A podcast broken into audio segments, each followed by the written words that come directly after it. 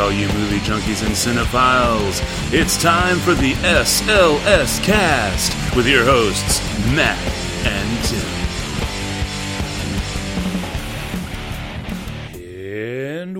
Welcome, one and all, to episode 164 of the SLS Cast. Yes, ladies and gentlemen, this would be the baseball talk episode of the SLS Cast because it turns out that back in 1989, Topps Baseball Card Company created the actual set of talking baseball cards called Baseball Talk, which consisted of 164 said talking baseball cards. And with that little bit of baseball talk, talking baseball card knowledge, I, of course, am Matt, and coming to us all the way from California would be our resident Sony employee. Tim, Tim, Tim, or Tim, Tim Taru. And Matt, I'm kind of sad this week because the headquarters, the SLS cast editing headquarters, will be moving this weekend. This is the last night I will be recording and editing from my current location. Cool. I thought. Well, I saw the, I saw the pictures of the packing. I, I No, no, no, not packing, but packing. Ah, yes, of the packing. And so I had presumed that you were actually already moved over the weekend. No, no, we're not move in until Saturday. We we were doing some pre packing. I have a lot of crap that like a lot of cords and stuff that needs to be detangled and presume I mean I get I mean I guess you could call it nicely folded. I mean you're not seeing like air quotes here. Nicely wrapped and placed in a box, which putting cords in a box doesn't matter if you tie them you know like you, with cords you can kind of tie it together and or put like twisty ties on it regardless if you close that box within minutes every single one of those cords will be all twisted together and knotted up and it's going to take you an hour and a half to get it out i think putting cords in a box you should always expect it to look like clark griswold's christmas house lights you know when he comes out with the with the big ball gives it to Russ. Sure, sure. Okay. Let, let me allow me to help you. Help me help you. Okay. Uh, do you have anything cord like that you could coil in front of you at this very moment? No, it's all in a box. Oh, that's terrible. Okay. Well, the idea is that you take your cord that you will need to be coiling up, right? And you you grab you, you know you have your straightened cord. You hold on to one end of that cord, okay? And then you you know you make your little coil and you coil and you coil. Right now you've got this little loop that you're holding on to uh, of of bundled coil. And then what you do is you take the opposite end of that coil and you hold it like a steering wheel. Okay? And then you put your hands together and then you squeeze that coil into one bundle and it looks kind of almost like a little figure eight. Not quite because it's not twisted, it's just squeezed together. And then you take a tie wrap, preferably, you might know them as zip ties, but if you absolutely had to, you could use a twisty tie. And then right where that little coil meets, you, you use your zip tie uh, or your little wrapping, you know, tie wrap thing. Who calls it a tie And- wrap? I've never heard anybody call it a tie wrap. It's always zip ties. it sounds it's it's sleeker. I, I, when I used to do telephone installs and stuff and cabling, we called them tie wraps. Kind of like a, This was this was literally 20 years ago. Maybe the nomenclature now is zip tie. well, you know, it's it's like people call box cutters utility knives, or they call utility knives box cutters. Yeah. That's right. So at any rate, so you have that nicely coiled, and then it doesn't come undone, and it doesn't get tangled. Well, you know, I, I started doing something like that, but 35 minutes later, I kind of got tired of it and just thought, ah, it's going to end up looking like shit anyways down the road. But, you know, mo- most importantly, the most important part of this week, the one thing I got out of, of this week, and I thought of you uh, because I think I'm going to get you one of these because I think, you know, I remember you saying that you really wanted this as a gift. You had it on your Christmas list, but your wife and children didn't get you it. They suck, I guess. And you wanted this for your birthday, and you know, they they dropped the ball again. But I think this year, Matthew, I'm going to get you this. Because at the grocery store, I saw a very fit man. I I mean, well, I guess I, I couldn't tell because I was so distracted by this, but he was pushing his cart. Yet I shouldn't say he was pushing his cart, but what was pushing his cart was the self balancing two wheel smart electric scooter that was pushing him pushing his cart through the local Ralph's slash. Ah, Kroger. yes, the the the picture you sent me last night. I I was at my I was at my neighbor's house here in the cul-de-sac, and we were having a few beverages, um, which is interesting. I got to try healthy liquor for the first time last night. and Is it? Yeah. Is it green? No, it was kind of a Kale liquor? kind of a, a passion fruit colored drink. So it's not healthy, really. Oh, it, it oh it was made with all natural coconut water and Rabina A. And you could find this. This was being sold at the uh, HEB, and they were literally going healthy liquor. Try some healthy liquor. anyway, neither here nor there. I got your, I, and so I got that picture, and I just started laughing my ass off because at first I didn't understand because it was in potato mode, and so it was a little blurry in the background, but I was able to zoom in. And when I realized what you had taken the picture of there at the old Kroger or, you know, whatever Kroger branded store you were in, I laughed and had to show all my neighbors, and we had a very good laugh at the expense of. I'm I'm so thin. I'm. It's like the thin. It's like the thin version. It really is now. It's like the thin person version of the fat person scooter at Walmart. it's almost as if you can see them like it's they're young, they're vibrant, they're thin, but they're eventually going to get fat because they're not walking anymore. What a jackass! They've- yeah, They have given up walking and will eventually turn into the gelatinous mass that needs the you know that needs the uh, the scooter you know because he's got a thyroid condition right Oh, I'm so good. I don't need to walk around to get groceries. yeah you know and as a, and as a fat person who is still able to do things because I, I have it like people have I have a very close knit p- group of people who have been told uh, to do very bad things to my person if I reach a certain point because I refuse to become those kinds of people. I refuse.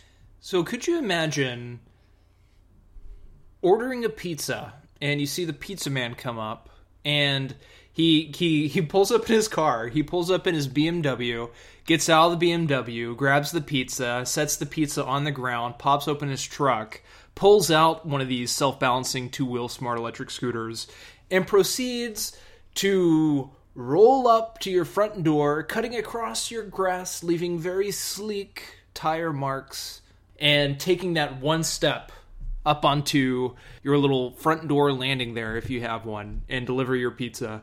I don't think that person would deserve a tip at all. I think that person would deserve, once I receive my pizza. Oh no, they they deserve a tip. It's just the tip would be in verbal form, going, "Stop being a fucking prick, and just walk like a normal person." That you know, along the lines of the tips of you know, don't eat yellow snow, that kind of shit. Yes. Uh, but this was in Hollywood, guys. So those of you who are listening and freaking out, don't worry. Take down the paneling that you are now using to board up your windows and doors. I think you are safe if you are in a if you are in a more normal suburb from this this atrocity. I you know as we're talking about that, I'm just kind of like, what if he was like paralyzed or Why would you be paralyzed? or not using one of paralyzed, or like, what, what if he had some kind of like, like a buckled buckled knees? I can see no, I truly see no circumstance. You know, maybe it hasn't been invented yet. Maybe I just am too myopic to be able to fathom it. But I truly see no circumstance in which a uh, healthy, normally functioning person would need to use one of those stupid segways sans the handle, uh, you know, whatever, a handleless segway, because that's what they are. They call them hoverboards, they don't hover. There's clearly fucking wheels there. I mean, uh. Well, so to be fair, the guy was standing straight. So his knees could have been buckled, and maybe he was very self conscious about going out in public. buckled indicates bent. So you mean his joints are locked? yeah, locked. knees yeah, yeah, yeah, yeah, locked. And so, place? so maybe he was self conscious and didn't want to be goose stepping around town. Maybe he didn't want to offend the Russians or the Germans or. Well, so the then he's then he's no longer able-bodied. You know, he's no longer a healthy, able-bodied individual. In which case, we are now entering a new realm of ridiculousness when it comes to the disabled. You know, They're on wheels now? Well, I guess they're, they're usually on wheels, I guess, depending. those those people on the wheels. Who are those people? What the hell kind of term is that? Oh fuck! Here we go now. Well, that was fun. I'm I'm hoverboard challenged, so I don't know. Hashtag hoverboard challenged. Anyway, I guess we should move on. Shall we move on? Let's Yeah, move let's do that. All right. Uh, I let's see. I have nothing but uh, some mail. We have mail in the old email box. Email, like we got some that? mail, email. Yes, literally, and I quote, taking pity on your empty mailbox. We have an email at, or delivered to, the show at slscast.com. Please feel free to send us email to the show at slscast.com. And this comes to us from our wonderful, wonderful Diana. Uh, she says in a subject, Bowie tribute. She says, Here I am, the compassionate nurse, taking pity on your empty mailbox. Here's your medicine. Kudos for recognizing David Bowie's acting work. I believe he was primarily an actor, which he confirms in which he confirms in interviews, even while performing his music on stage. He admits to playing a character while in concert. I think you guys are the only movie critics who honored his talent as actor. Well done. Tim, I'm impressed for someone not of the generation who grew up with Bowie. You really seem to get him. On the other hand, Tim's pronunciation of Paso Robles got me giggling. I lived in the Central Valley for two years and can tell you it's pronounced Paso Robles. I found that I knew this as a New Yorker and had to educate the Californian. Pretty amusing.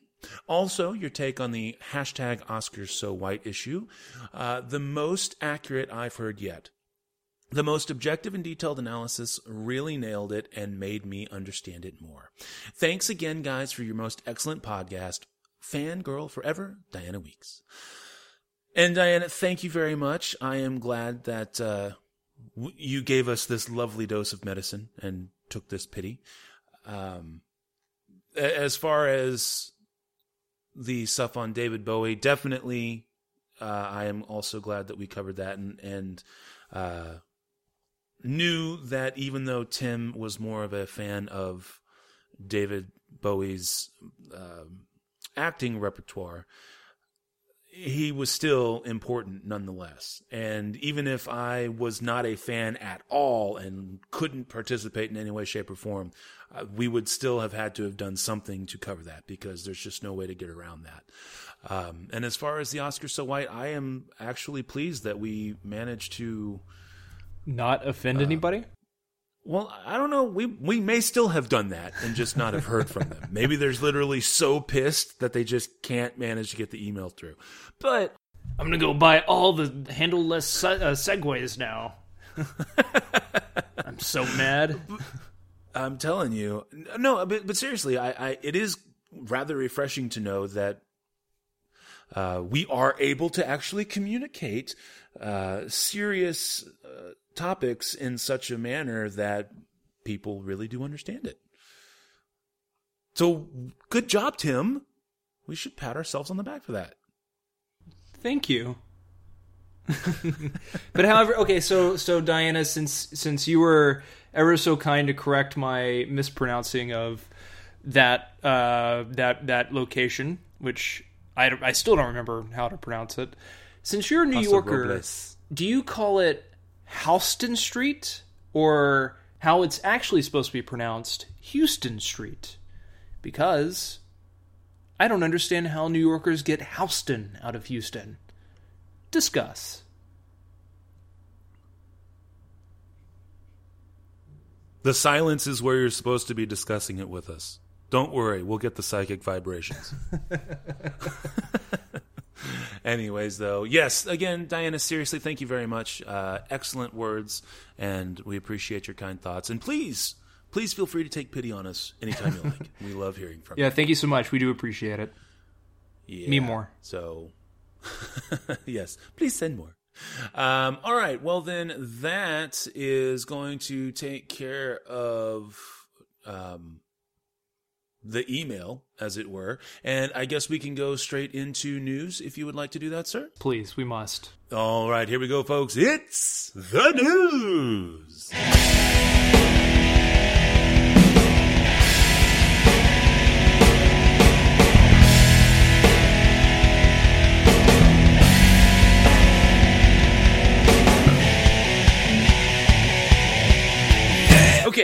And this week I have again we've got five movies to cover, so we're going to try and bust through the news as fast as we can. I have two news stories that I'm going to do at the same time because they are directly related to one another, and it's all about movies and their release dates being shuffled around, and it's and it actually kind of kicks off with this. Uh, from slashfilm.com by way of Ethan Anderton. Avatar 2 delayed, will not arrive in Christmas 2017. Yes, you are hearing that correctly. For anyone who was excited to see James Cameron's long gestating Avatar 2 take on Star Wars Episode 8 for a Christmas box office battle royale, we have some bad news. Avatar 2 will not be ready to meet the Christmas 2017, 2017 release that was staked out for the sequel. Though the release date was never officially claimed by 20th Century Fox, Cameron himself said that they were targeting the holiday release window just last month. But now we have no idea when the sequel might hit the screen. The Wrap has news of Avatar due Avatar 2 delayed, though at this point we're not surprised. For the past few years, Avatar 2 has been rumored for 2014, 2015, and 2016, and most recently 2017. Uh, let's see here. In the end, the, it goes to the article continues on to also talk about um, the s you know like it, its comparisons to Star Wars and perhaps and also the fact that Disney, having just invested so much money into Avatar Land in uh, Disney in Disney's Animal Kingdom, is not in a position where it would actively try to compete against Avatar 2 uh, because they want people to come to Animal Kingdom and spend their money and go to Avatar Land. So it goes on and discusses that in some detail. Finally, it says, in the end, the fact that it's taking this long for Avatar 2 to come to fruition isn't all that surprising. James Cameron first announced Avatar as a future project of his in 1996, and audiences didn't get to see it until 2009. Hopefully, fans won't have to wait 13 years for Avatar 2, Though at this point they've already waited a little over six, so what's another seven years? Yes. So moving into that, uh, which which literally jumps on this bandwagon here, comic from comicbookresources.com uh, by way of Albert Ching. Sony Marvel's Spider-Man film moves up release date. It is a huge chain reaction of things that we have going on here. The next Spider-Man movie will be sooner than you thought. Sony has moved up the release date of the film from July 28th, 2017 to July 7th, 2017. The move, as reported by the Hollywood Reporter, is part of a chain reaction of studio shuffling. The July 2017 release date was formerly inhabited by Pirates of the Caribbean, Dead Men Tell No Tales which took the, the May 26th, 2017 spot of fellow Disney franchise film Star Wars Episode 7 after the latter moved to December 15th, 2017. Uh, additionally, Sony's Jumanji remake has taken Spidey's old slot of July 28th, 2017 and that was actually slated originally for December 25th, 2016. So basically what you see here is that because of Avatar 2 being delayed, uh, they moved up, Disney moved up, or pushed back rather, Star Wars to fill in that Christmas gap, which then caused um, an opening for all these other movies, so they start shuf- shifting them around to fill in the gaps. And now we have Jumanji sitting where it's going to be in a pretty good spot for next year in the summer to actually probably get, um, providing it's even halfway decent, uh, getting it some much needed um, additional prep time and a good opening spot. And then we're going to get Spider Man a little bit faster uh, for the I don't know why people who are going to go see this Pirates of the Caribbean movie they get to see that. Uh, yeah, so it's all jumping around. Um, Tim, questions, comments, concerns about any of these shifts in release dates and or delays, as in the case of Avatar Two. Mm, yeah. At least with Avatar 2, I was really I was reading something that basically it was up to it's up to James Cameron when the movie gets made and and when the movie will get released. And it's it's a very interesting article and I highly recommend you and anybody else who's remotely interested in James Cameron or the Avatar movie series because it really talks about how since he made two of the highest grossing movies worldwide of all time, he kind of has free reign to do whatever the hell he wants. And that includes a lot of things that many, like even like Steven Spielberg doesn't even have control of, I, I would, I would bet, uh, such as when filming takes place and what actually gets shot. So it's very interesting. I, I find that all fascinating. Sure. And I will say this the uh, slash slashfilm.com article does mention this one thing uh, that Cameron talked about initially with the Christmas 2017 idea. This was the uh, the idea of the date wasn't as important as quote the fact that when we get all three films done, we drop them a year apart end quote. So basically, it looks like he's just trying to do the whole thing in one shot, and then that's it. Now it's just a matter of letting them come when they're going to come. So cool. Well, what do you got, sir? That's that's all my news. So take it away. Alrighty. Uh, first up for me via Oscars.org. This is actually a press release from the Academy of Motion Picture Arts and Sciences.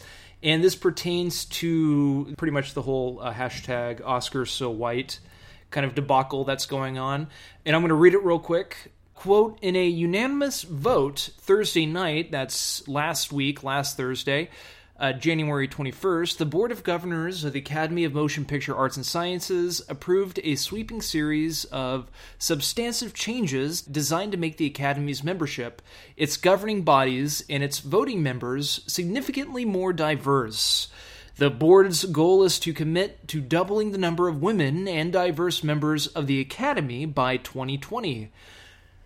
Quote, the Academy is going to lead and not wait for the industry to catch up, end quote, says Academy President Cheryl Boone Isaacs. Quote, these new measures regarding governance and voting will have an immediate impact and begin the process of significantly changing our membership composition, end quote.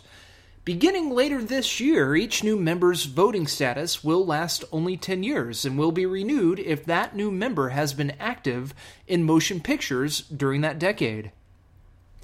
In addition, members will receive lifetime voting rights after three 10 year terms, or if they have won or been nominated for an Academy Award. We will apply these same standards retroactively to current members. In other words, if a current member has not been active in the last 10 years, they can still qualify by meeting the other criteria. Those who do not qualify for active status will be moved to emeritus status.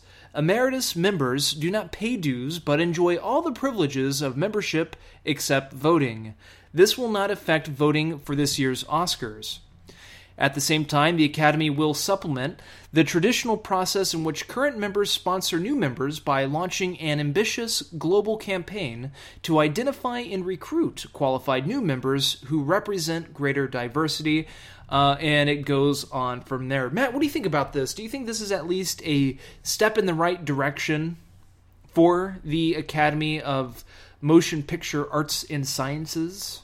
Yeah, but I, I truly believe that only time's going to tell if their quote unquote recruiting campaign end quote is going you know uh, going to work uh, or at least going to be anything more than a token effort at this point. Um, I I think that they they know the times they are a changing as the song says, but they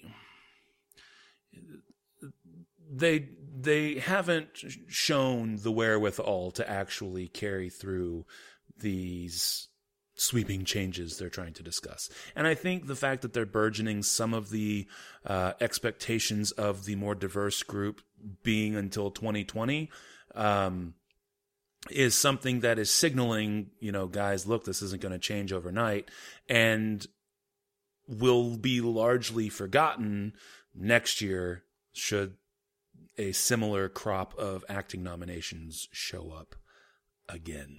There you have it. I have a little more faith in this, I think, because it's never good to have stale voters with anything. I mean, you need to keep people active, you need to keep people involved. I mean, think about school think about uh, various organizations that those that are listening may be a part of whether it be a homeowners association all this stuff everybody has a stake in what's happening therefore you will go out and as in for uh, uh, the, the the voters for the Oscars, if you're working on a movie and you're in the movie business actively, you will go and watch the other movies. You're still interested, you're still in the game.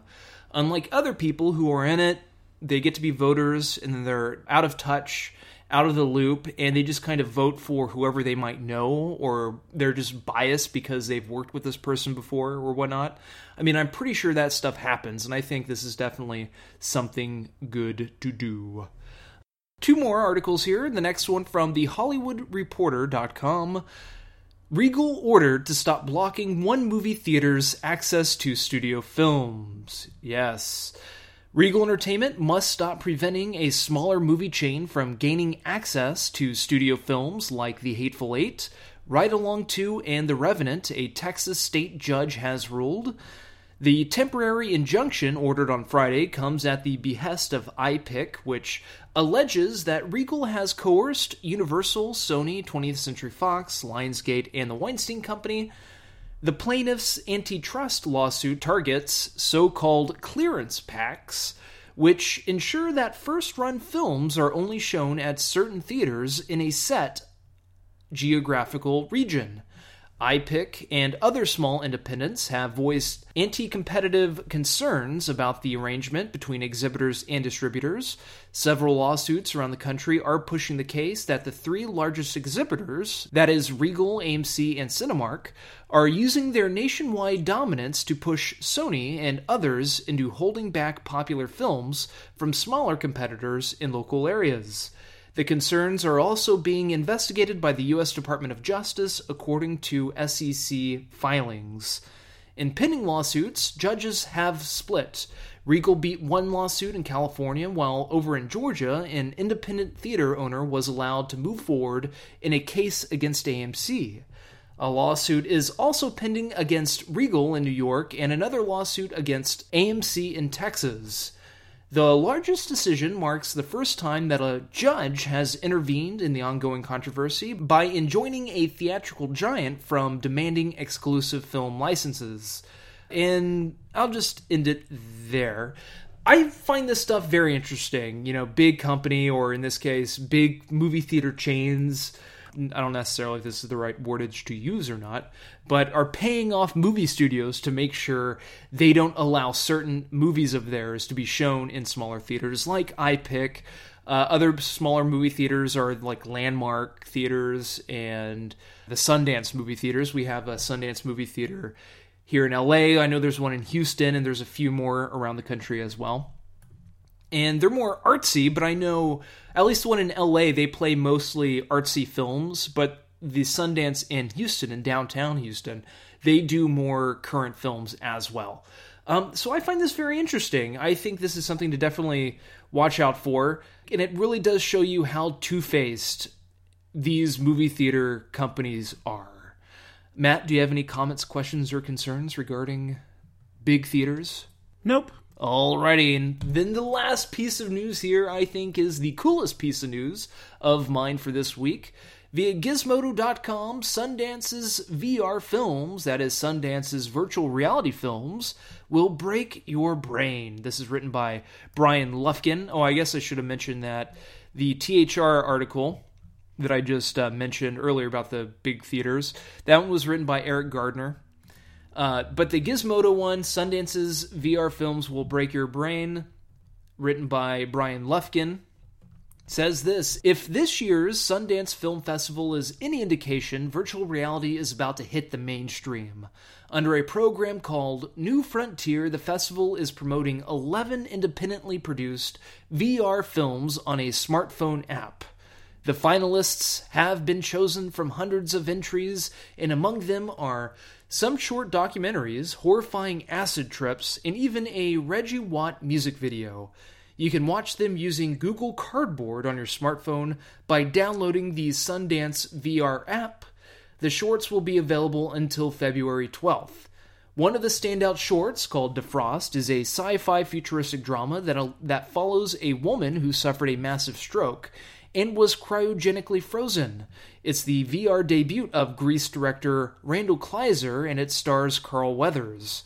The woman's waking up 30 years later. As the film begins, the viewer experiences the story from the perspective of the woman, Mrs. Garrison, who's wheeled around the hospital after awakening and is reunited with her very emotional family.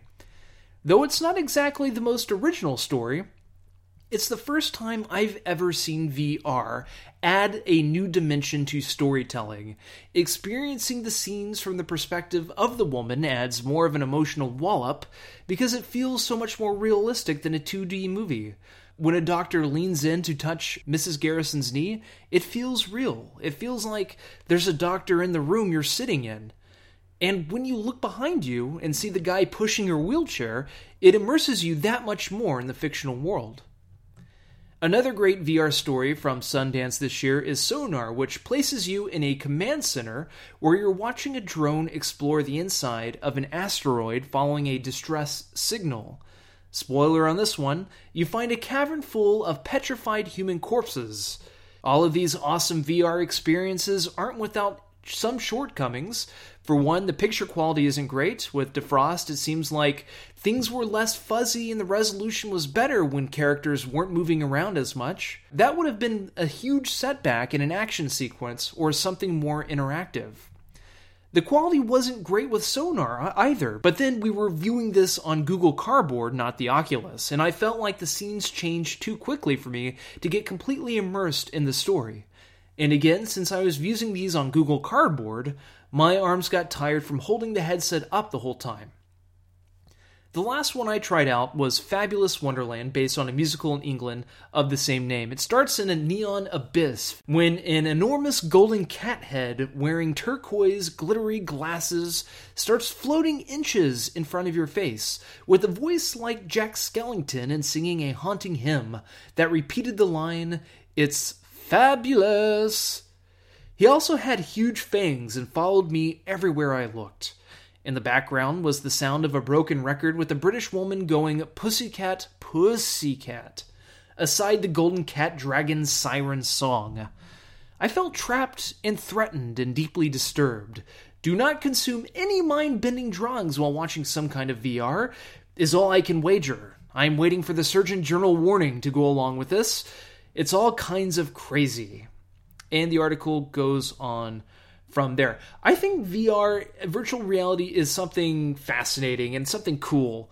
But, you know, it's, I don't want to say it's a gimmick. It's, I can't picture myself sitting in a two hour movie and experiencing this. I mean, I know a lot of people are saying, well, 3D was a gimmick. 3D is an immersive experience. There's not much different. Yeah, there is the difference between 3D and and something like virtual reality. Because kind of like this movie I think it was Sonar uh, or uh, is it Sonar? Uh, Defrost where the old where the woman is waking up from uh, from being cryogenically frozen and you're like this woman and you're having and, and you're, you're experiencing what she's experiencing therefore you're sharing these emotions and you're going through the levels of emotions that she would be going through uh, due to what you are seeing and you actually feel like you're being there.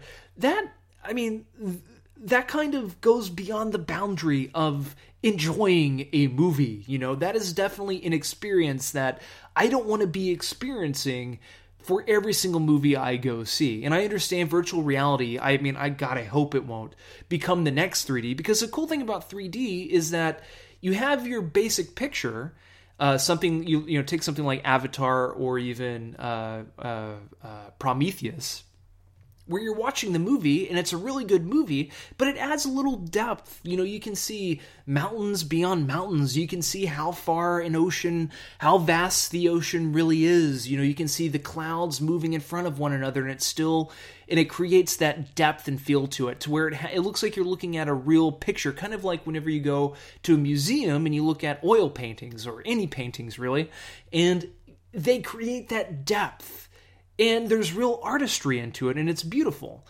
But with this virtual reality, it's to me this is definitely a gimmick and I really don't know how much you know how I really feel about this possibly becoming the next movie going experience because I sure as hell don't want to be watching a horror movie via virtual reality. Matt, what do you think? Do you have any strong opinions towards virtual reality or the future of virtual reality, or even uh, these movies like where the woman wakes up from being uh, from being cryogenically frozen? Do you want to experience what the emotional ups and downs that she is experiencing? Well, let's see. Kind of on the VR thing, because here's the thing.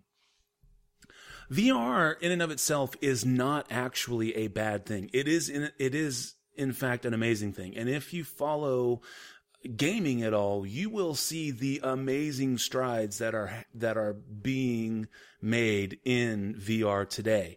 And they are not just from a developer perspective anymore. This is stuff that is very rapidly going to be able to be in your home. You can already and have think, VR with uh, your smartphone with your Android. Yes, yeah. and of course you have uh, the new Sony devices that that uh, have been making great strides over the last few years. Of course, everyone knows Oculus Rift, but um, the thing is, is that once this becomes prevalent in the personal sphere, people are going to want to replicate that experience as often as possible, which also means movies. And you can't the VR is not something that you can do a conversion of. So it's not as simple as filming in 2D and then post production convert to 3D just so you can make an extra 3 bucks for the people who want to do it that way. So, yes, I want to see it because it's going to have to be something that's done just like what you've been dis- what you've been describing these are all scenarios and films or experiences that are designed to be as such because without having the VR component you're not going to be interested in what it has. And these early steps are going to make for more immersive experiences that will be better produced, better acted, and those kinds of things that will make it more enjoyable but it's going to have to be its own market. Do I want to see it as, oh, look, here's the new Warcraft movie and we're just going to make it work in VR? No, that's going to suck dick and it's going to destroy it. But if you're actually creating the market for it and creating experiences unique to it, then it can, I think it can work. I just think that studios are going to have to know that going in and the big theaters that I know we were, you know, well, you had some things to say about in the news segment are really going to be kind of more, more or less going to be the only avenues that can support that because they might dedicate one of the smaller theaters in you know, to it. Like you go to the multiplex and like the smallest theater they have will be able to, uh, you know, associate that. So that's why I say kind of because it's gonna take some tinkering, but it's gonna just be completely ruinous if they try and do it with the way that they have done 3D. So I'm sorry to have taken so long, but yes, that's that's where I'm at. All right. Well, there was there was news, and now it's time for Three Square.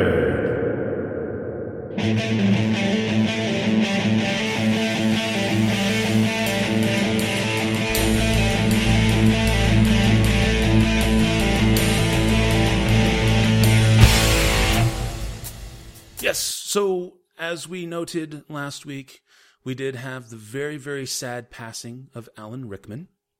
And so this week's Three Squared is going to be our favorite Alan Rickman movies.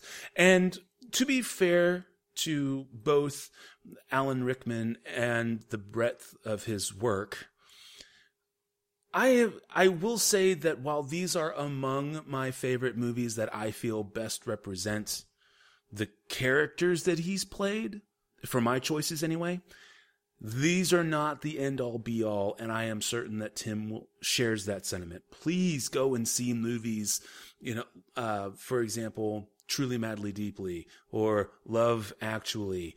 Uh, you know, movies, even movies like Judas Kiss and stuff like that. Please see these other films that we don't talk about because it's just these are the things that are most indelible for us. And I think really reflect the way we have enjoyed Alan Rickman throughout his career. But these six movies that we're going to be talking about, or series as the case may be, um, are just the way we have been able to remember him best. So, that being said, my three movies, I'm just going to go in uh, chronological order, not necessarily in my absolute favorite order of appearance or anything. First up, 1990, I'm sorry, 1988's Die Hard, of course, is Hans Gruber. This was probably the movie that the vast majority of Americans over the age of, say, 25 were introduced to Alan Rickman as we know him. He, of course, plays Hans Gruber, the ultra intelligent and fashionable terrorist Hans Gruber, who is there to take over Nakatomi Tower. And is, of course, undone by the yippee-ki-yay motherfuckering John McClane, played by Bruce Willis. Um, really what made the character so compelling was not just the fact that he was not your average terrorist. It was literally just the suave and subtlety with which Gruber's evilness, I guess you could say, was brought to the screen by the way it was played by uh, Alan Rickman. And so that's why I think so many people, you know, are just will always point to Die Hard. And so I, I mean, this list could not be complete without including it in some form or fashion.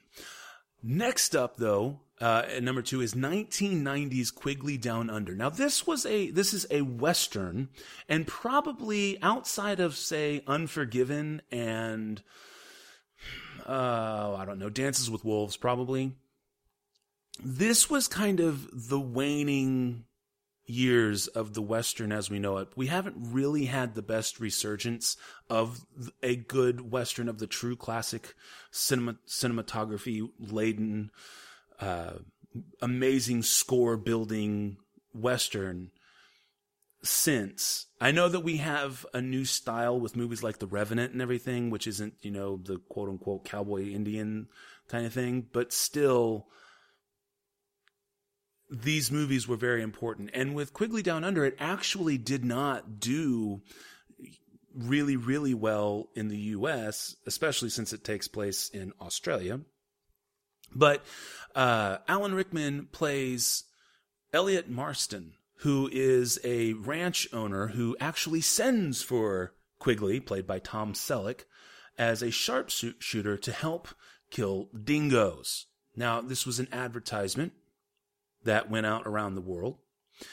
And dingo, shooting dingoes was actually code for shooting Aboriginal people.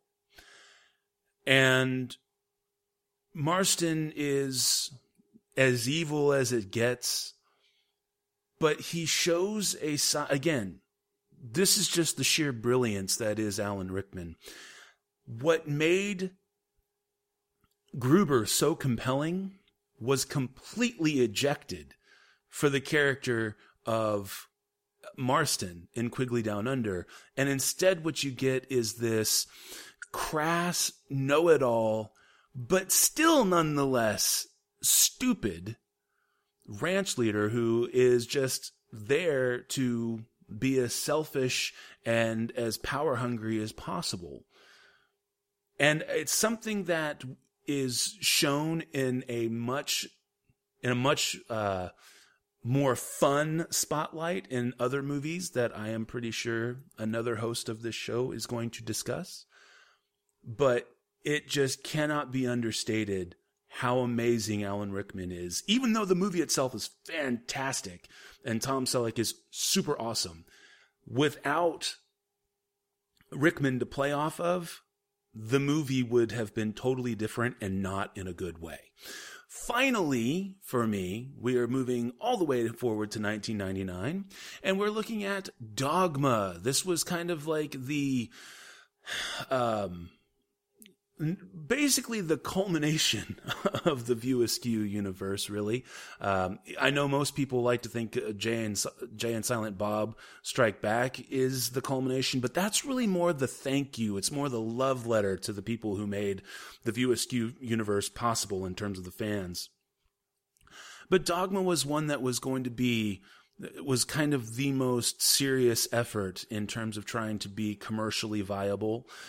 And to do that, big names had to be attracted. And the fact that they got Alan Rickman, I mean, Kevin Smith, like, was seriously losing his shit in the fact that he could get someone of this caliber into a movie like this, amongst all the other people like uh, George Carlin and Chris Rock, uh, who was up and coming at that time.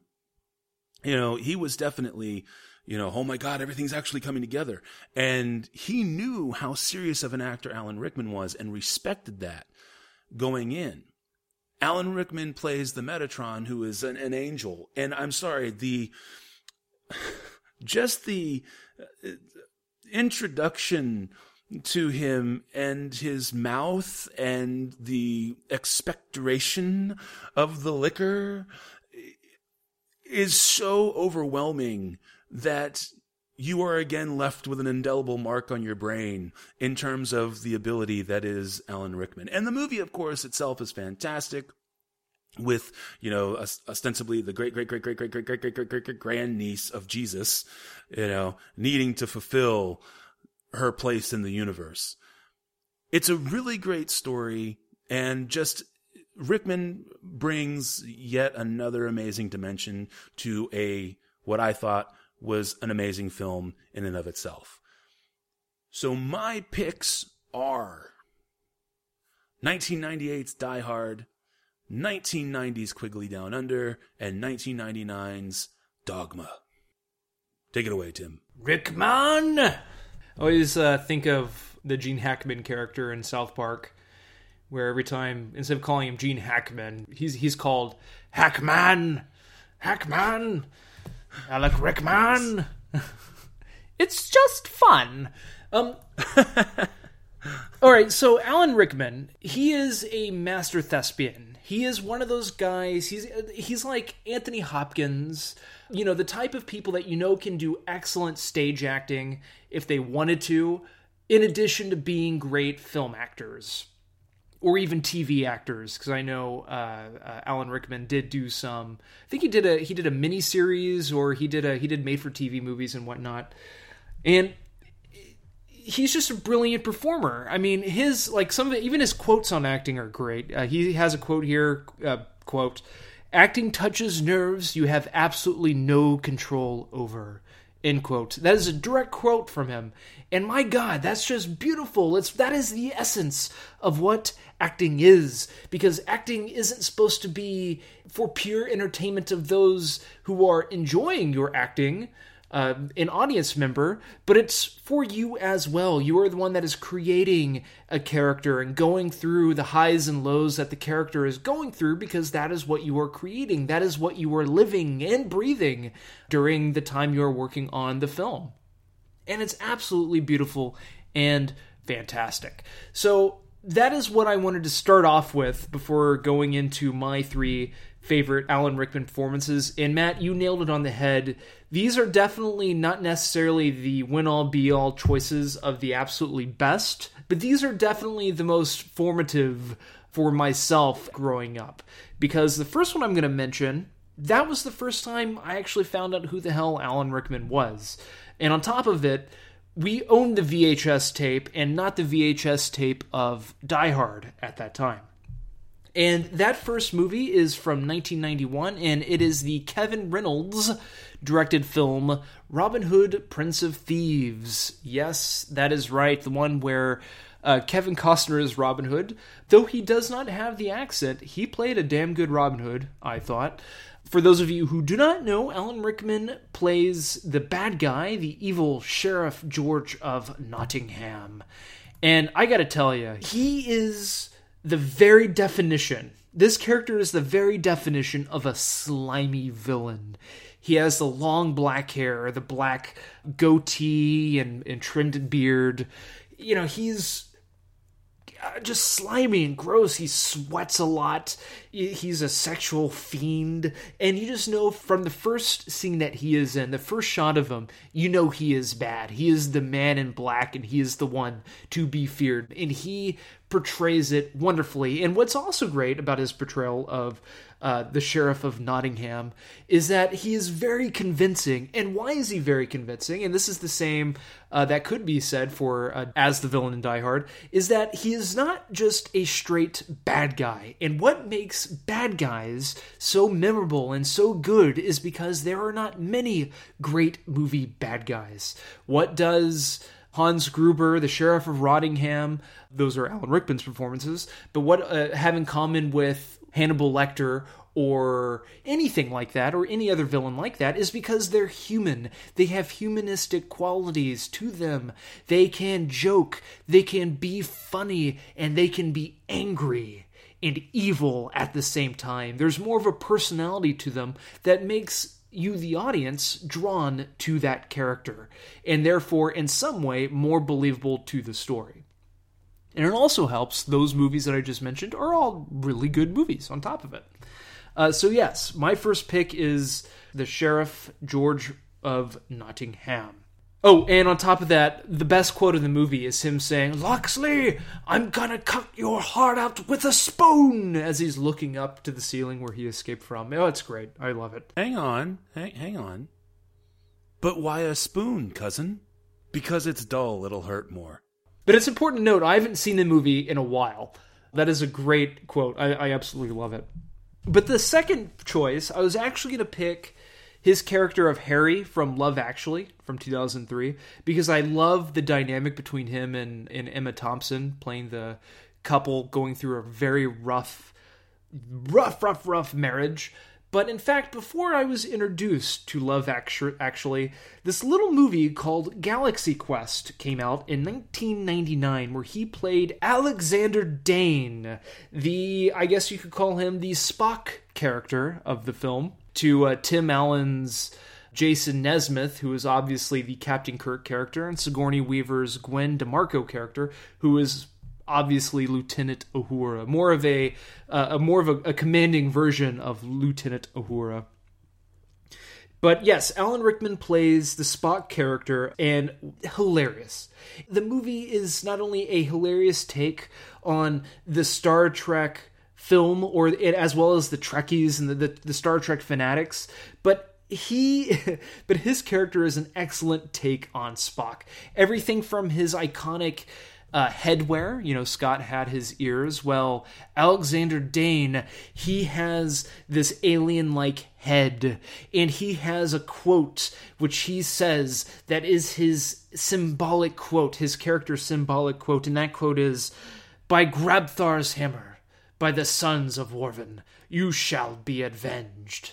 And that is not at all how he says that. In fact, Alan Rickman does have the, you know, he, yeah yeah, yeah. He talks. He he has the British. Well, first he has a British accent, but he talks a little like this in a way, and it's just beautiful. And this character is beautiful, and it's it's great. There's really not much more to say, but you if you have not seen Galaxy Quest, you have got to see Galaxy Quest.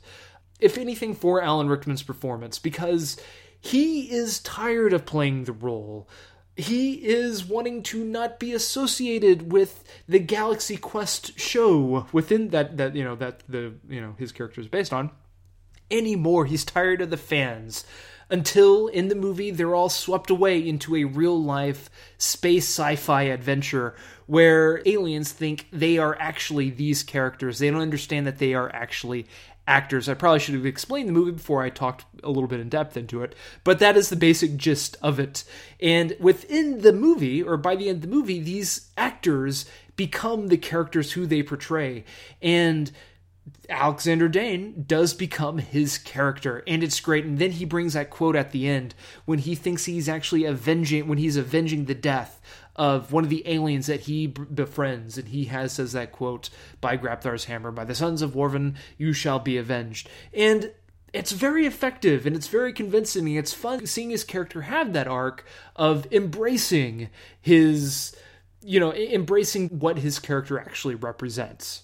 I suppose, if that makes any sense. Probably not, but I, you know, right now it does to me. And then finally, the last film. Actually, I should say the last many films that I'm going to mention are the Harry Potter films, not one in particular, but all the Harry Potter films spanning from 2001 up into 2011, which that is when Harry Potter The Deathly Hallows Part 2 was released. I wanted to mention these films because of his performance as Professor Severus Snape. Talk about a gratifying experience as an audience member who has not see- read any of the books. I've not read any of the books, and but watched mo- all the movies mo- uh, about twice, an average of two or three times, mainly probably just twice. Um, and it's entertaining and it's gratifying to be able to watch all of these really good movies chock full of really good characters and actually seeing them watching their characters have their arc and that can especially be said with Professor Severus Snape because you fear him at the beginning. You don't know what his motives are. He's a very mis- well actually he he's a bad guy at the beginning and as the movies go on, he becomes more mysterious than anything else. And you're not sure if really he's lying, if he's going to help Harry or if he's going to completely ruin or destroy Harry Potter's life. You don't know what's going to happen until the final film partial spoiler alert, I guess, but once you see the end of the movie, you actually feel bad for him. And I that was the only character I actually felt for because you saw the growth of the character and once you realize what the character has been working for there at the end, it just completely wows me. You know, even thinking about it, it wows me because these are Harry Potter movies. You know, yeah, they're good, but there's not a whole lot of substantial backing to it and what substantial backing that it has, what substance isn't part of Alan Rickman's performance as Professor Severus Snape. So, again, my three Alan Rickman performances are Sheriff George of Nottingham in the 1991 film Robin Hood Prince of Thieves, Alexander Dane from the 1999 film Galaxy Quest, and Professor Severus Snape from the Harry Potter movies that spanned 2001 to 2011. I guess that's it then, huh? Were, were you wanting more? I... Yes, yes. I want a breakdown of every single movie, minute by minute. I don't want this encapsulation of the series bullshit. I'm just kidding. All right. Well, next week, because of the sheer number of movies we are going to have to watch uh, and cover in order to be ready for the Oscars, we are not going to have a bonus segment. So it's just going to be news and movies next week, uh, just as a heads up for that. And without further ado, we now will officially go to the movies.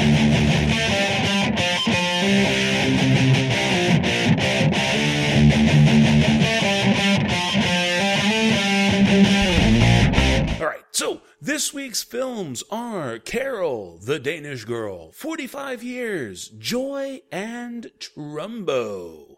So, where would you like to start, sir? How about Trumbo? Trumbo, 2015 American biographical drama film directed by Jay Roach and written by John McNamara. Uh, film stars Bryan Cranston, Diane Lane, Helen Mirren, Louis C.K., Elle Fanning, John Goodman, and Michael Stuhlbarg, along with a whole bunch of other people portraying various historical figures and also legendary screen figures. Um, so this is basically the story of Dalton Trumbo, who was unjustly the subject of the House on Un-American Activities Committee um, during, actually even before McCarthy, during before the McCarthy era, era, and his subsequent conviction for uh, um, uh, contempt of Congress, which led him to being on the blacklist, and how he was able to subvert said blacklist. Uh, the film. So here's the here's what's up with a film of this caliber. Lots of movie stars and lots of great actors delivering very, very solid performances. I think that uh, Cranston did do just a fantastic job of embodying the character as written on the script, uh, as written in the script. Again, this one's kind of a touchy subject. Um, and so I don't want to try and break down to the get into any kind of politics about it or anything like that.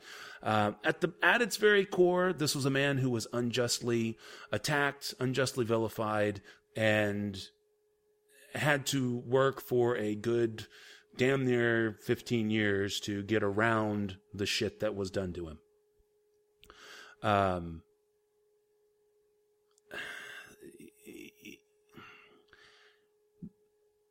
but being a student of history combined with being a student of cinema led me to see through some of the grandiose ideas that the film itself presents and and basically make my own opinions on the idea of being based on a true story. As you guys know from listening to the show, how I feel about based on a true story, so I'm not going to hash it over again. I think that this is a film that worked, that basically tried too hard and overplayed its hand in showing someone who was persecuted unjustly and because of ignoring the faults that humans present on both sides of an issue and focusing mainly on the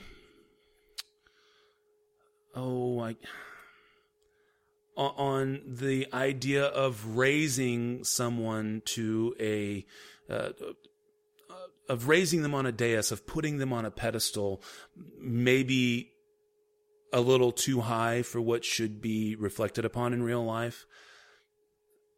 It it really kind of took me out of the story. The other the the other thing that kind of hurt this movie for me was uh, there is a key event that happens that that basically kind of turns the movie and it's and I would say this would this was this is generally we refer to things in like the third act, you know, it's kind of like a three act play. In this particular one we definitely have a four act situation going on. The fourth act, which is where you finally get your turn and you build to the, you know, you get that crescendo, rests solely in the characterization of Kirk Douglas. Kirk Douglas is played by an actor by the name of Dean O'Gorman. And this is a guy who I think did, um, who, who presented the writing very, very well.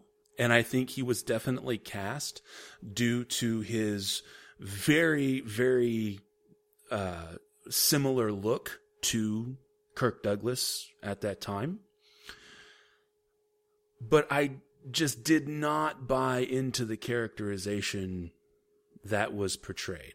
And I'm not going to rest this one at Jay Roach's feet because I think beyond a certain point, when the actor is kind of done what they're going to do, you just, as a director, you just got to kind of steer them in the right direction. The writing for what was being presented also was on point, but giving someone with a bad characterization, a bad interpretation of that character, such a pivotal role to help shape the final, the finale of the movie, the closing of that fourth act,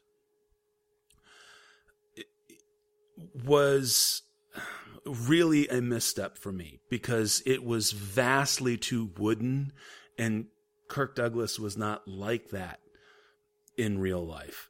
Um, so these the, the overarching concept of that uh, of the film itself plus com- combined with the pivotal um, aspect of the nature of Kirk Douglas's role and how it allows the film to close really took away this experience for the movie. Overall, though, again, super strong performances uh, by Bryan Cranston, also by Helen Mirren.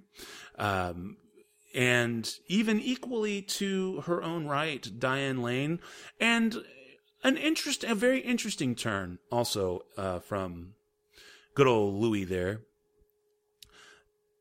Keep this movie in the positive for me. I give this one 3.25. So, out of 5. Definitely liked it. Bryan Cranston is, in my opinion, worthy of his nomination. What do you got there, Tim? Yeah, I, I agree. I think he definitely does deserve that nomination because he's a fun character. Dalton Trumbo is a character, really, and I can definitely see why they decided to take this approach with the film. It's well acted all around, uh, especially Cranston, Helen Mirren. I thought overall it just served as a as an effective tribute to the man Dalton Trumbo. I do like how the film was shot and comes across or and came across as a film from that era. The various shooting styles you know it's not a lot of like fancy camera movements or not a lot of trucking shots or big swooping grandiose shots not a lot of that at all. Most of the movie and it, it was probably about an hour and 50 minutes or so it's basically you know the camera is there the camera doesn't move a lot and the actors come to the scene the camera starts or, or in the scene begins you know the camera moves left to right. The camera might move a little bit but not a whole lot. And it's kind of nice. It's refreshing. You know the camera's not getting or, or, i should say the direction is not getting in the way of the performances. And i think this movie would have faltered more if that were the case. If jay roach wanted to over direct the film and not let things just happen organically. And that is why we do have good performances from Cranston, Helen Mirren, and, uh, and a few others. Even John Goodman, for example, because the story and the characters, they don't need any help. I mean, the story is just ridiculous on its own. Everything from McCarthyism, just the politics is ridiculous, all the way to what Dalton Trumbo and his gang of misfits had to go through in order to keep making money. So I liked all that stuff. However, I think the one thing that the movie could have used to propel it into greatness territory is more grit. It could have used that grit in less of the glitz and glamour. And yet it all could have kept all that uh, within the characterizations, the glitz, I mean but I think the story could have used a little bit more of the of, of, the grittiness and and more of the human element. However, if you are interested in a really good documentary, there is a great documentary about Trumbo called Trumbo, and it actually came out uh, in 2007. Highly recommend that. However, I give Trumbo, the one with Ryan Bryan Cranston, a 3.5 out of 5. I thought it was still a very good film. Very cool, sir. Uh, where would you like to go from there? How about Joy? How about Joy? Um, okay, Joy. Let's do it. Maybe if I can get to it. There we go. 2015 American semi biographical dramedy film, uh, written and directed by David O. Russell, starring Jennifer Lawrence, Robert De Niro, Edgar Ramirez, Diane Ladd, Virginia Madsen, Isabella Rossellini, and Bradley Cooper.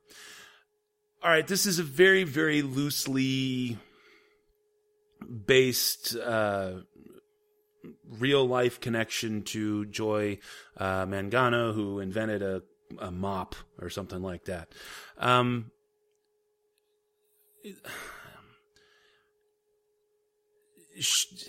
okay, here's I'm just going to sum this one up.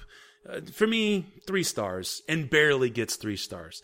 At this point, I think Russell is trying to I think he's I think he's just trying not to improperly capitalize on what he has done in the success of Silver Linings Playbook and American Hustle, but he is trying unsuccessfully with each continued and I loved Silver Linings Playbook. I loved American Hustle, but I loved American Hustle for different reasons. Also, Christian Bale was in that movie. Um, I think he is trying with lessening degrees of success to maintain the magic of the chemistry that is this trilogy of Robert De Niro and Jennifer Lawrence and Bradley Cooper. Um, it's he at this point it looks like he's just trying too hard. The film literally starts to fall into cliched character territory, but when you have such great actors they kind of cover that up and yet it still exists in its own vacuum. And I mean, it tries to have a compelling story, but the fact that they literally have to go into and admit full semi autobiographical or semi biographical uh, territory, like they can't even claim legit biography. They're now loosely trying to connect it.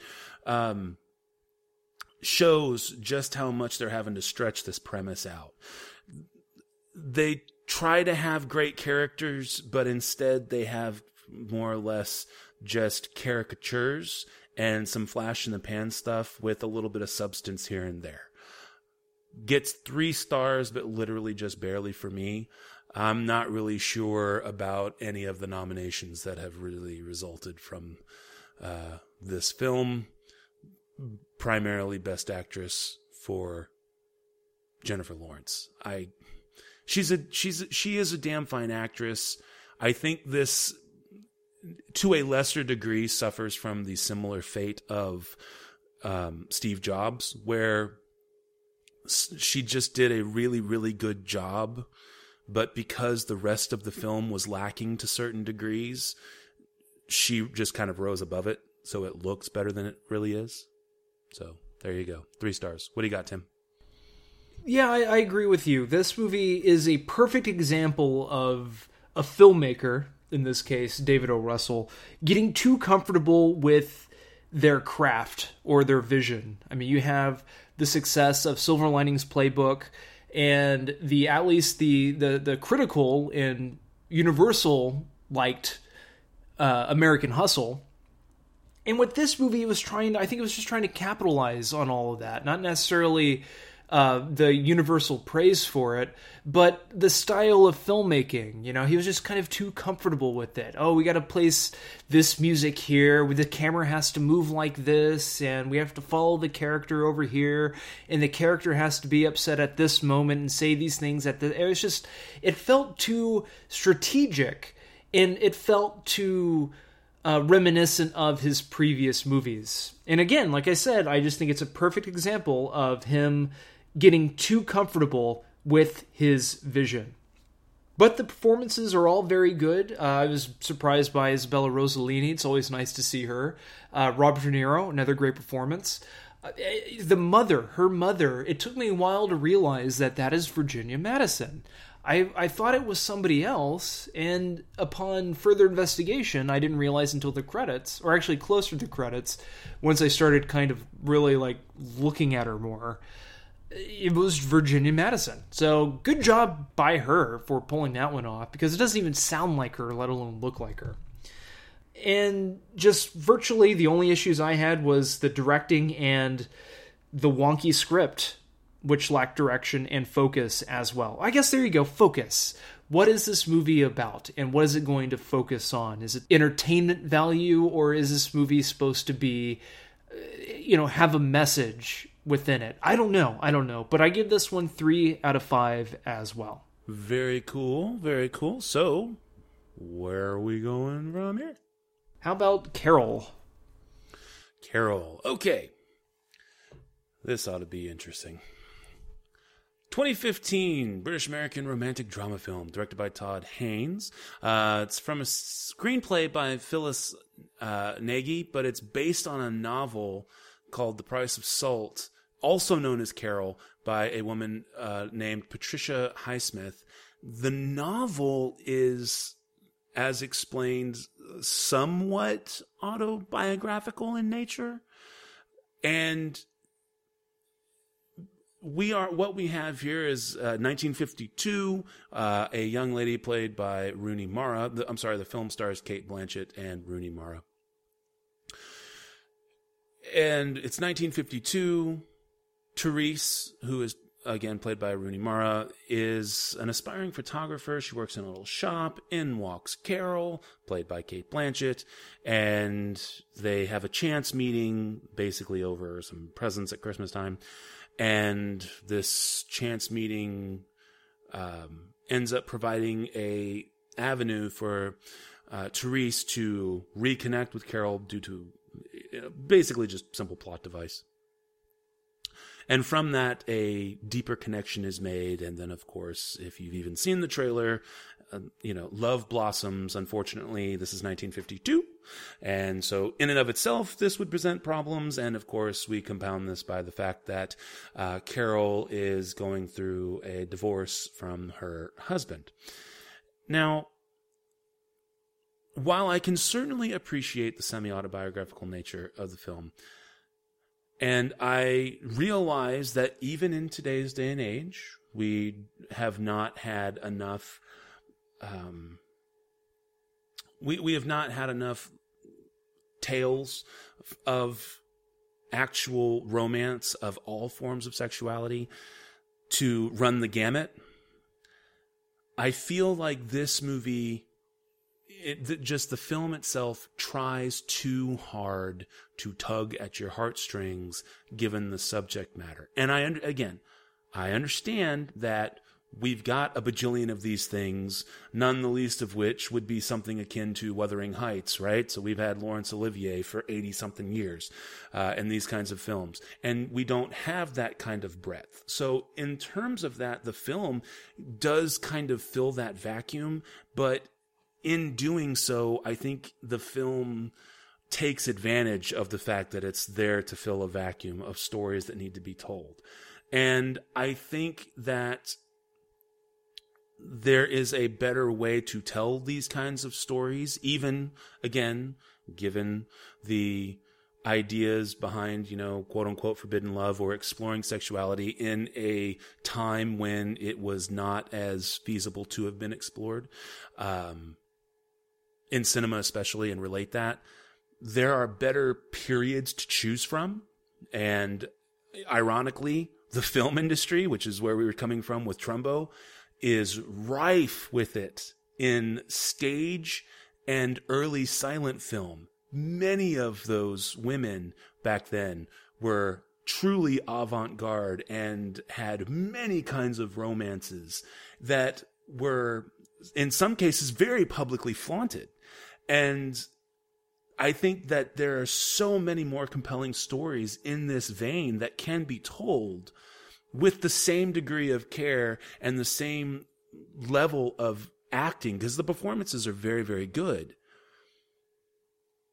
But the performances aren't enough to save the movie from being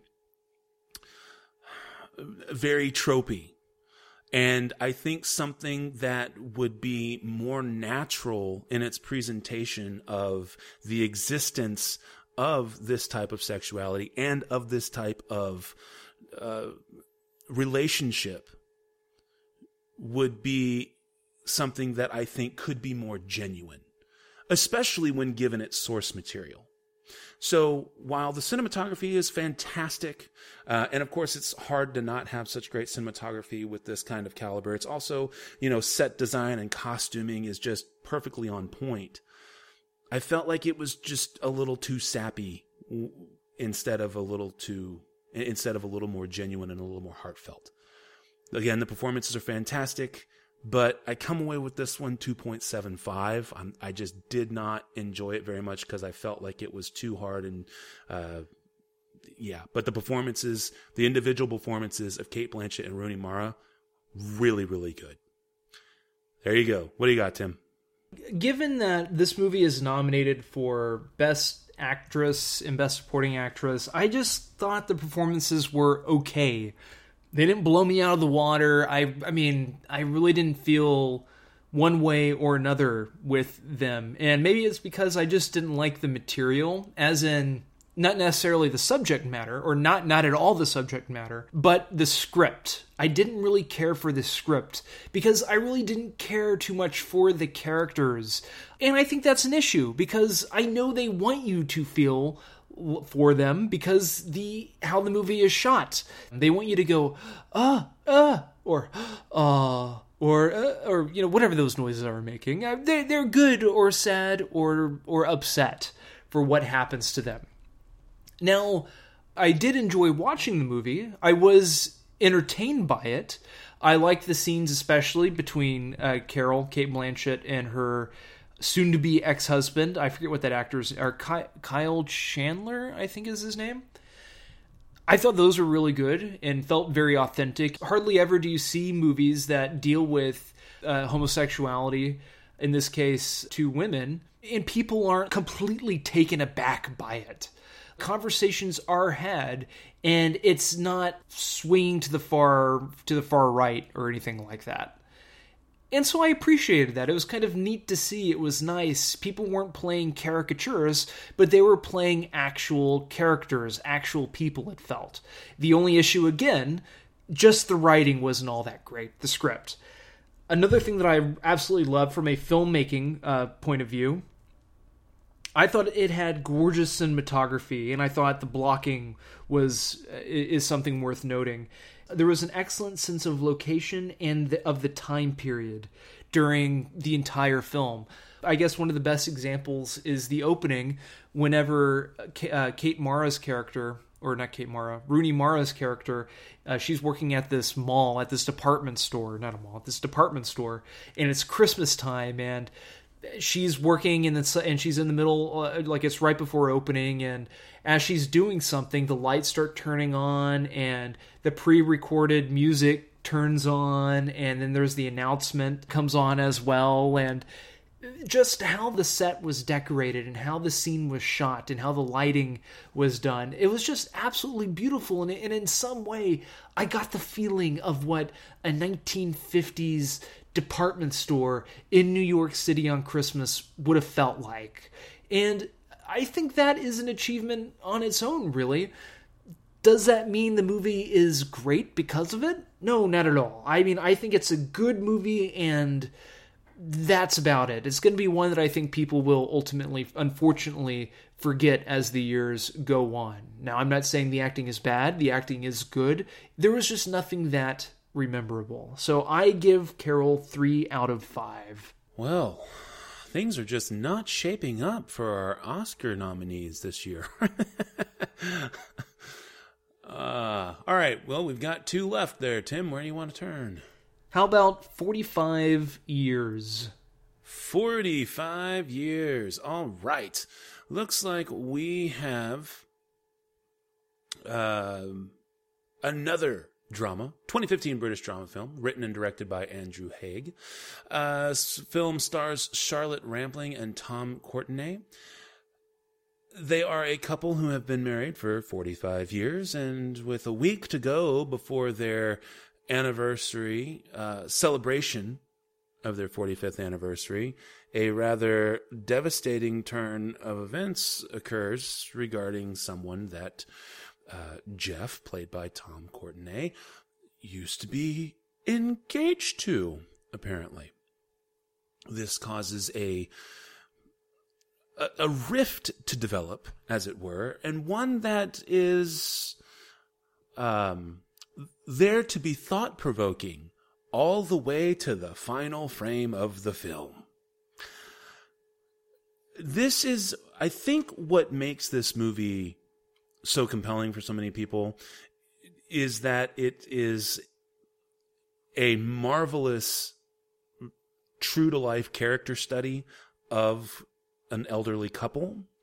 Plus and built upon that foundation is also the fact that these are this is an uh, um, a couple that has has been married for literally their entire adult lives. And they only have themselves to show for it. Now, this is not about whether or not you have kids or anything like that, but in this particular instance, it's the sum of their lives together and very much seemingly in this particular instance that the sum is actually less uh, well the whole rather is less than the sum of its parts um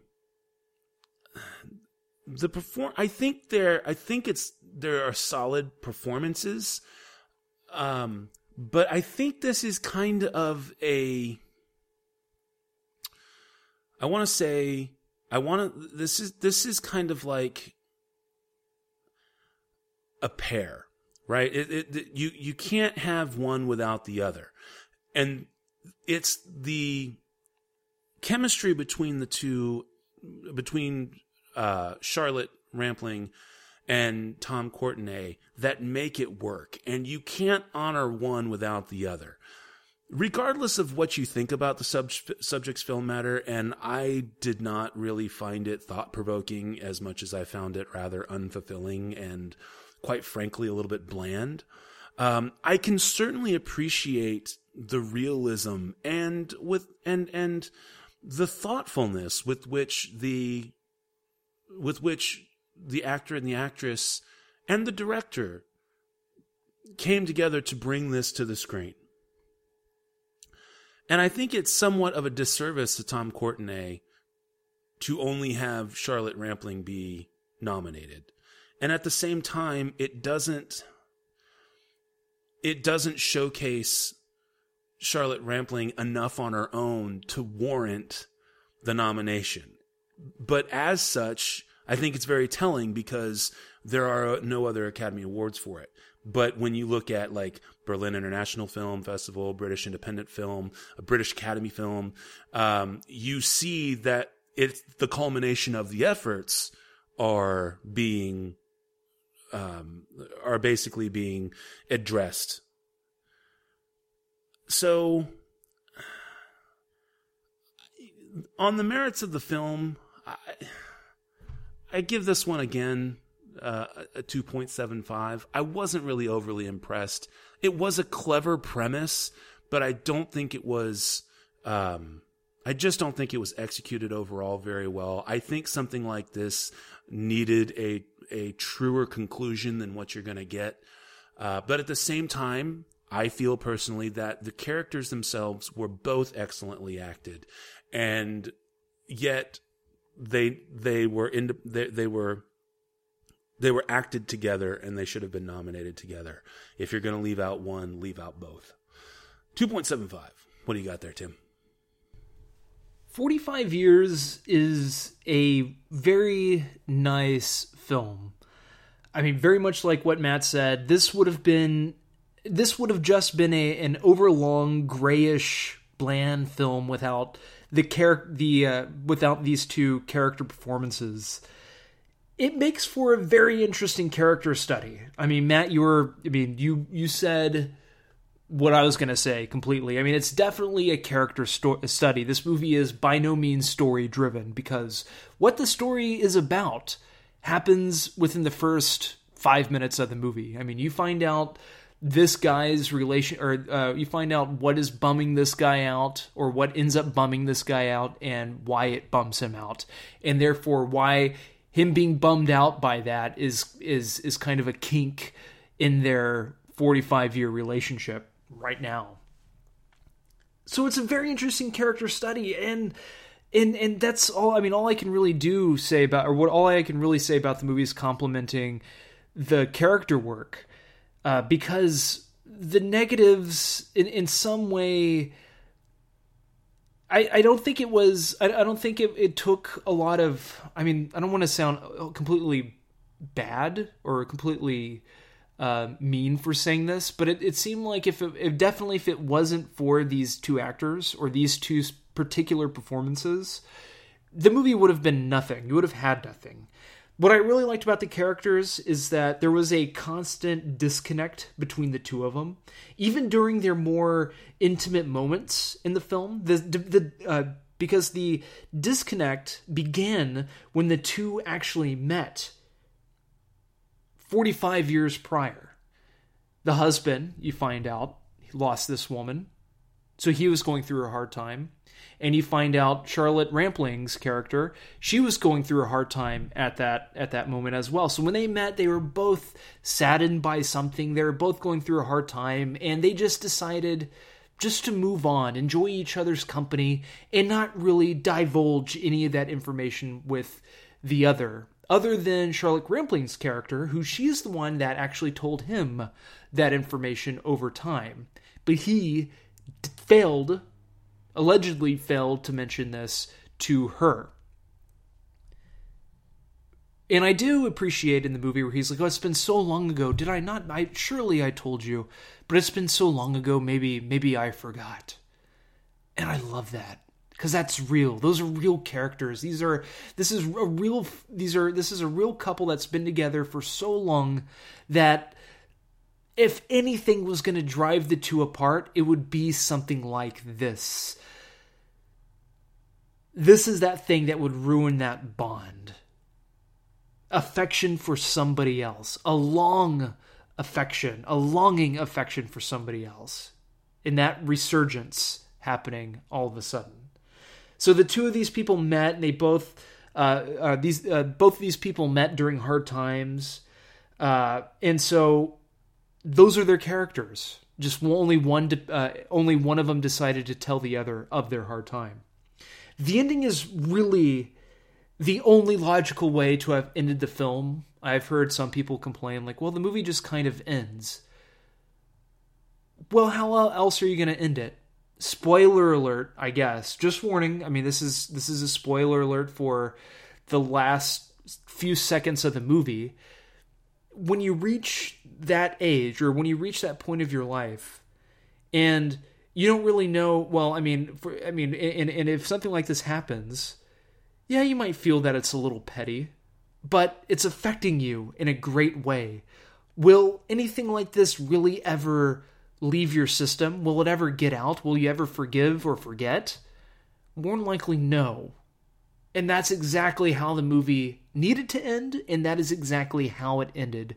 And I loved, I absolutely loved that whole scene at the end. It was beautiful. Everything that encapsulates what that marriage is, whether it be their happiness, uh, their love for one another, what makes the two an item, or what had made the two an item for 45 years and given them so many memories, whether if it was the turtles this, uh, in, their, in their song that they danced to, or, or their friends, there's that one thing.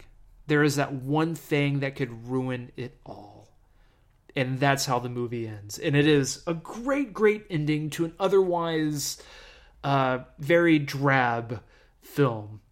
Yes, it takes talent to to capture these performances, and I do not want to discredit uh, the director Andrew Haigh, but it all the entire movie relies on uh, Charlotte Rampling and Tom Courtenay. So I give this one 3.5 out of 5 for 45 years. Okay. So I need to ask so you felt okay because it, it seems like we saw two different endings to the movie. So he gives his little speech since we since we've already crawled into spoiler territory. He gives his little speech at the end of the movie, right? The little speech at the party or whatever. And then the the camera kind of shifts over to her, and she just kind of gets this like stoic kind of look on her face, right? Mm-hmm. And then it just goes, and that that's it. No, I thought no. The movie, I thought the movie ended. They're dancing. The movie ends with her with them dancing to that song by the Turtles, and he goes mm-hmm. away. And as he's going off laughing and having a good time, the camera stays on her, and her facial expression just changes, and that's the end of the movie. Right. It, okay. All right. So, so, I'm sorry. So the the dancing part, right? Yeah. Fine. But still, so those last few things is that it's that rather. It's not. See, for me, it wasn't a stony look that came over her. It was just kind of a stoic, like, "This is my fate. I have accepted it." But you're interpreting it as no it's not this is not the end and it's not going to it's not going to end well well no not necessarily it's not going to end well but like this is some like if anything was going to uh, to ruin a marriage like theirs, it had to. And not, not, I don't want to say ruin as it. I mean, they're obviously not going to get a divorce because there's obviously that affection there, and even based on Tom Courtenay's uh, Jeff his speech to her, it was full of love. Then again. He could have been remembering Sure. the girl Kind of. yeah, he could have been remembering the girl, kind exactly. So I kind of think she just kind of accept in in a way. I don't want to say accepted because to me that look did, to me didn't look like it was a look of acceptance. It looked like she tried really hard to get over it, but she can't. And and Okay. unfortunately, that's what it's always going to be like. Well, okay, and see that's the thing that gets me because all right, and again, the way you're interpreting in, interpreting interpreting that look is where I think the movie should have carried even just enough. I don't even care if you wanted to do like a split screen or something like that uh, to give a juxtaposition or to instead of using the audio cue uh, while they focus on her because have you seen have, have you did you ever uh have you watched the netflix uh thing with jane fonda and um uh, lily tomlin No, frankie oh Frankie and, uh, whatever. Oh, No. okay. Yeah. So in that movie, Lily Tomlin's character uses a phrase because she's upset. Obviously, her husband uh, of all these years has come out and said, you know, I'm gay or whatever. And she tells him, you know what? You should have run out the clock. We didn't have that much time left. Instead of introducing all this turmoil. And I think that that's kind of where the crux of the movie failed because that's the decision that needed to be made by both parties and it wasn't you it was made by the husband clearly regardless of what you want to read into that last speech because it's that last speech that leads into the dance that leads that it's basically that last speech that he gives at the party that sets that tone for the for the last shot re, you know regardless of the dancing part and when you when you're in that position, you have two choices. Run out the clock because you don't have that much time left, or by God, you don't have that much time left. Least get in the last few minutes that you can. And I I don't there that resolution isn't there for me. Eh, but I, I so I'm trying to understand and that's what I love, and that's what I oh. like because that's that's life. Because something as crappy as this for a relationship for these two people, for her especially. I mean, it's it's it's ongoing. You know, it it can't be summed up then and there. I mean, it's still fresh on their mind on her mind because it was. I think it, the entire movie takes uh, is only uh, spans a week or a little less than a Yeah, week. it's the week that they're leading up. It is literally the week of their party, Right. That the movie takes place. Yeah, yeah. So you're only dealing with that span of time, and I, I, I, I mean, I just thought it was it was a beautiful ending. How it was shot and how Well- it was executed. Well, there you go. So now it's up to you guys. Do you, do you find that Tim's uh, interpretation of the ending is better or more accurate than mine? Do you think mine's more accurate or better than Tim's? Neither? Both? Let us know. We need to hear from you. Diana. All right. Well, then that leaves us with, last but not least, The Danish Girl. 2015 British biographical drama film. Oh, look, another British drama. kind of makes you wonder why we even bother having the Oscars. The British already have their own Oscars. We should just, you know, meld the two together. Uh, let's see here. It's directed by Tom Hooper. It's based on the 2000 fictional novel of the same name by David Ebershoff, uh, and very loosely inspired by the lives of uh, Lily Elbe and Gerda Wagner. Or Wagner. Uh, it stars Eddie Redmayne, Valish- Alicia Vikander, and also has performances from Matthias Schoenaerts, Ben Wishna, I'm sorry, Whishaw, Sebastian Koch, and Amber Heard. Uh, basically, we have a young portrait artist, Gerda, and she asks her husband, who is also an artist, uh, Einar, uh, played by Eddie Redmayne, Gerda again, played by Alicia Vikander, to basically kind of portray a woman as a subject because, well, her model didn't show up. And this, of course, triggers a whole series of things for Einar, who actually um, identifies as Lily or Lily. Lily. Was it Lily or Lily, Tim? It was it was definitely Lily. Lily, thank you. Okay.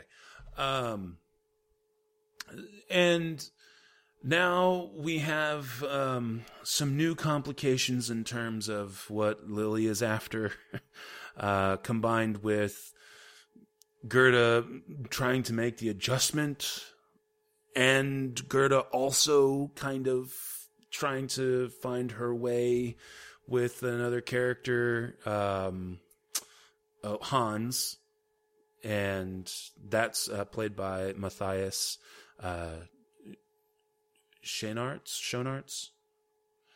So, um, I'm not sure. I I um. I really think that uh, it's a good. I mean, it's too hard to say one way or the other. It's really kind of an interesting film, but again, just like last year, where Eddie Redmayne uh, was playing the amazing astrophysicist, he seems to have. Oh gosh, he played Stephen Hawking, and I think that he he's choosing these roles that I feel are more or less Oscar bait. It's not that he's not a good actor because he is, but in the same token, it just seems like it's it's too easy. He's a good actor and it's some compelling material, so naturally it's just going to be carried away by everything else that's being done. Um I don't know that it's actually I don't want to say it's flash in the pan, but I think it could have been a little bit more compelling than it was. I personally thought that Alicia Vikander did a lot better than uh, in her job of portraying uh, Gerda than Eddie Redmayne did because she's the one who has to deal with the transition. Yes, the transition is important, but her support and her dealings with it made made the rest of it possible. Um, cinematography is decent. So at the end of the day, I come away with this one 3.25. I felt like it could have been a little bit, I felt like it could have done more. Um, and I feel like it's just kind of landing on the, uh, I guess more, more along the lines of the importance of the idea instead of the strength of the performance and the, and the worth of the material overall. 3.25. Take it away, Tim. This was my favorite film of this week. I thoroughly enjoyed it. I love Tom Hooper's movies. Uh, one of well, one movie that I, all of you would recognize or be familiar with, I'm sure, is The King's Speech. That was nominated and won many Academy Awards a few years back, and he also directed Les, Miser- Les Miserables, Les Miserables from a couple years ago. But very much like the King's Speech, The Danish Girl has many of the same qualities. Those qualities being that the movie is shot wonderfully. It's an absolutely beautiful film to look at, and there is wonderful English wit throughout the entire film that makes the movie not only just good or that that not only makes the movie just good and well crafted but entertaining and that more uh, and and and a little more enjoyable i guess. And like and, and like kind of what i mentioned with alan rickman's performances of of his villains or what makes a good villain uh, not just his but it adds personality. Good wit does. Well executed wit as personality, when it's peppered through drama, dramatic storytelling, you know, I mean, there's nothing better than human than human qual uh, and there's nothing else that screams more or and there's nothing that better represents human qualities like human wit. And this movie is littered through it and that's why you really feel for uh, for Eddie, Eddie Redmayne's character of Lily, as well as Alicia Van, uh, as well as Alicia Vikander's Gerda, because they're just so damn funny when they need to be.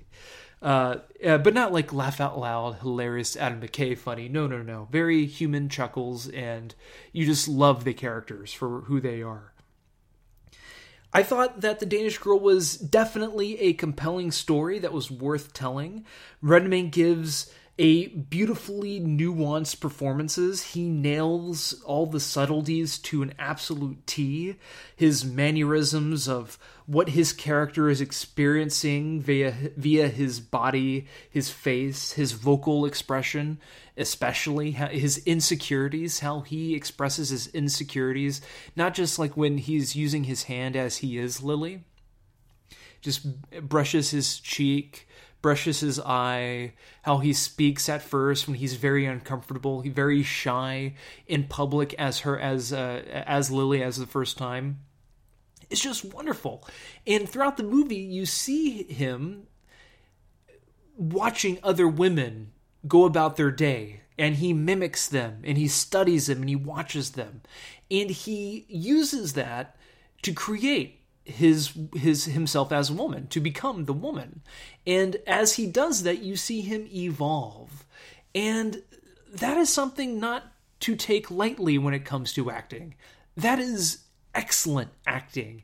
Mannerisms like his are absolutely fantastic and again he nails him to a t in fact i i mean i he's probably probably my my top choice for best actor. He deserved the Oscar. He is fantastic. I think Alicia Vikander is so far my number 2 in the running of best. Oh shit, is she is she best actress or best support? I think she's best supporting actress. Um if she's best supporting actress, then she's number two. Well, actually, if she's best supporting or best actress, she is my number two. Fantastic acting all around. But the most important thing about the movie, the, my, my favorite aspect of, about the movie is the cinematography and the direction. Every shot is absolutely beautiful. Every shot is a painting, very much like Mr. Turner. Every shot was well thought out. There was a great dialogue between the cinematographer, the lighting crew, as well and the and the director, Tom Hooper absolutely brilliant. Every single shot, and I am not shitting you, every single goddamn shot. Very much like the King's Speech. Brilliant. However, this movie is not a perfect movie. It definitely loses its footing as it nears its conclusion. And that's really all I got to say. Uh, and that pertains to the characters, the writing, and the direction. Uh, just nothing really it, it doesn't have that push or that umph, and I think it relies too heavily on the performances and not enough on good writing to really to, to really to really make things stick with you. So I give the Danish Girl 4.25 out of 5.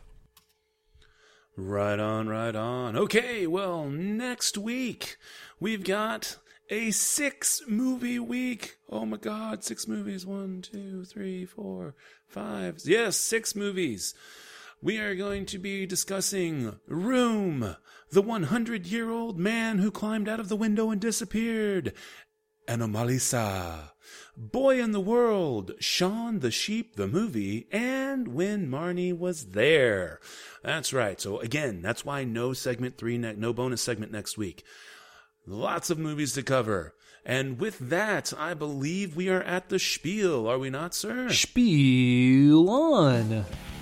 All right. Well, the music you've been listening to, as always, has been brought to us by our music partners, Cries of Solace. You can check them out at ReverbNation.com and Facebook.com, both slash Cries of Solace. As for us, we are, of course, the SLS Cast, and you can find us at SLScast.com. You can send us an email to the show at SLScast.com. You can even follow us on Twitter at the SLS Cast. You can follow me, this is Matt, on Twitter at Nitwit12345. You can climb aboard that information superhighway and track down Tim on Twitter if that's your heart's desire. And don't forget, you can always subscribe to us on iTunes and or favorite us on Stitcher Radio. So until next week, this is George, this is Matt saying that thanks to George Burns, I get to say this: Don't stay in bed unless you can make money in bed. Take care, cinephiles, and we'll talk at you again next week.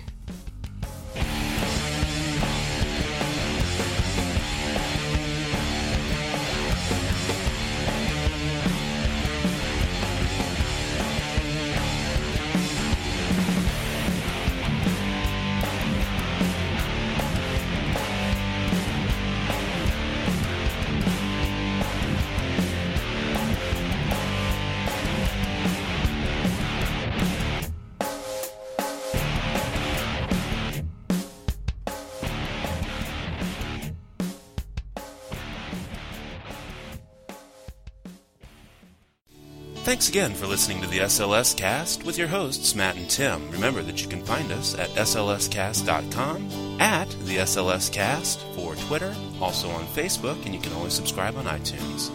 Thanks again for listening.